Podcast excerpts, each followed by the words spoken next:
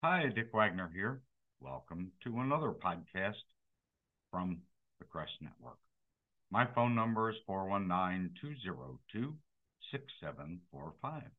We're usually on Zoom with marketing clients, often literally all day. I'll always take your call or always call you back.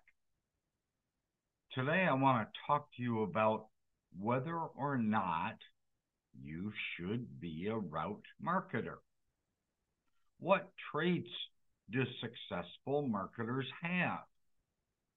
A critical element when it comes to the success of route marketers is being effective at promoting your company and services, but through building relationships.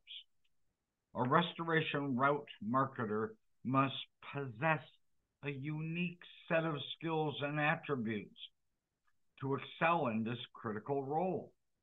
So let's explore the qualities and the strategies that make a good restoration route marketer.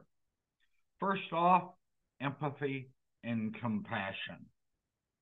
I know many, many restoration marketers, and some of them absolutely have zero empathy. It's all about themselves. And many of them, the ones that are really succeeding, demonstrate a lot of empathy.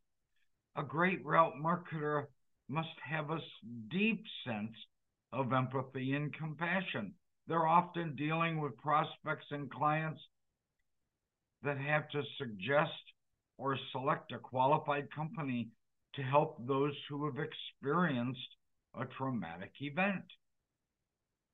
Being able to connect with people on a very personal level, understand their emotions is critical. And you've got to be able to offer vital support. You've got to have some industry knowledge. Now, we're not talking about how to perform the cleanup, although that's great if you know it. We're talking about industry knowledge of the industry or business that your prospect or client is in. You'll never really be credible or believable to them if you don't know their pains, their headaches, their challenges, their struggles of their own business. You've also got to have effective communication skills. Clear and concise communication is essential in marketing your restoration services. Being able to understand and then talk with prospects about their issues is really critical. This includes not only verbal communication, but very importantly, also written com- communication in emails and text and on social media, as well as in person.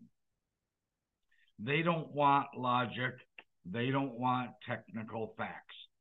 They want you to appeal to their emotions you better have a marketing strategy. A route marketer needs to be a well thought out strategy that's targeted on a specific vertical or two. I was just talking yesterday with a marketer who wanted to approach seven or eight or nine different verticals because she thought they could all deliver jobs for her. The reality is we narrowed it down to two primary in one secondary, and that's the max. You may be marketing to multiple multiple verticals, so you need to know a lot about each one, whether that's one or two or three. This involves understanding the target audience, identifying the unique emotional points of that client or prospect and creating a plan to reach potential prospects and clients effectively. You better not be a wallflower. You better have some networking skills. Building relationships with local authorities, insurance agents, plumbers, and other companies that could refer you to a disaster loss. This is all crucial. A good marketer should have a strong networking skill capability to create partnerships and collaborations that can lead to referrals and disaster projects. You better have, in this day and age, some technological proficiency. In, a, in the digital age, online presence is really vital. A good marketer must be proficient in using digital tools for marketing and outreach. This includes utilizing social media platforms, email marketing campaigns, and what's cons- considered expected today skills in using the computer and software programs like Microsoft Suite.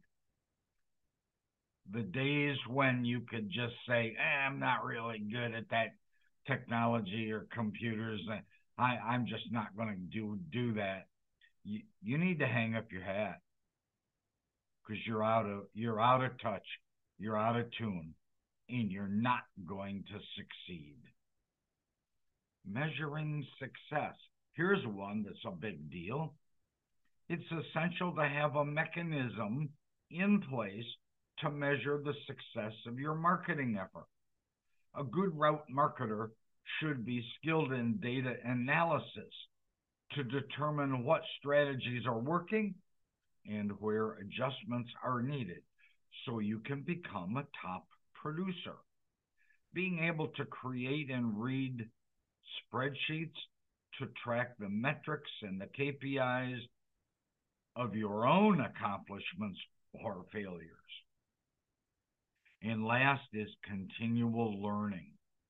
The disaster restoration industry is constantly evolving with new and different client expectations and attitudes.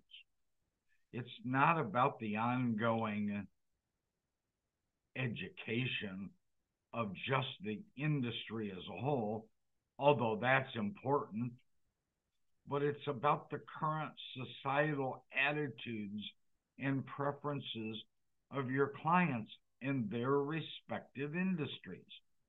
Attending classes to learn new ways to talk to clients. By the way, that's um, what what you did four or five or six years ago really is not valid anymore. It's important for staying updated and becoming a top producer to learn those new ways to talk to clients. I'll remind you again a really good route marketer plays a pivotal role in helping their company achieve the revenue they expect you to generate. Your skills in empathy, industry knowledge, willingness to get continual training and coaching are essential you must also employ effective marketing strategies, effective networking skills, and have technological proficiency. Top producers exercise most or all of these skills that I've just listed. This podcast, co founder Bill Giannone, the Crest Network, the Crest Library, and all of the other support staff at the Crest Network. We appreciate you downloading our podcasts. Remember, our podcasts are on Spotify as well as our website, and they're free. You can also download the Crest app from the Apple Store or the Google Store, where you have access to hundreds of articles and videos and podcasts on the website, on your phone, right at your fingertips. I'm Dick Wagner, a co founder of the Crest Network. Talk to you soon. Thanks for listening.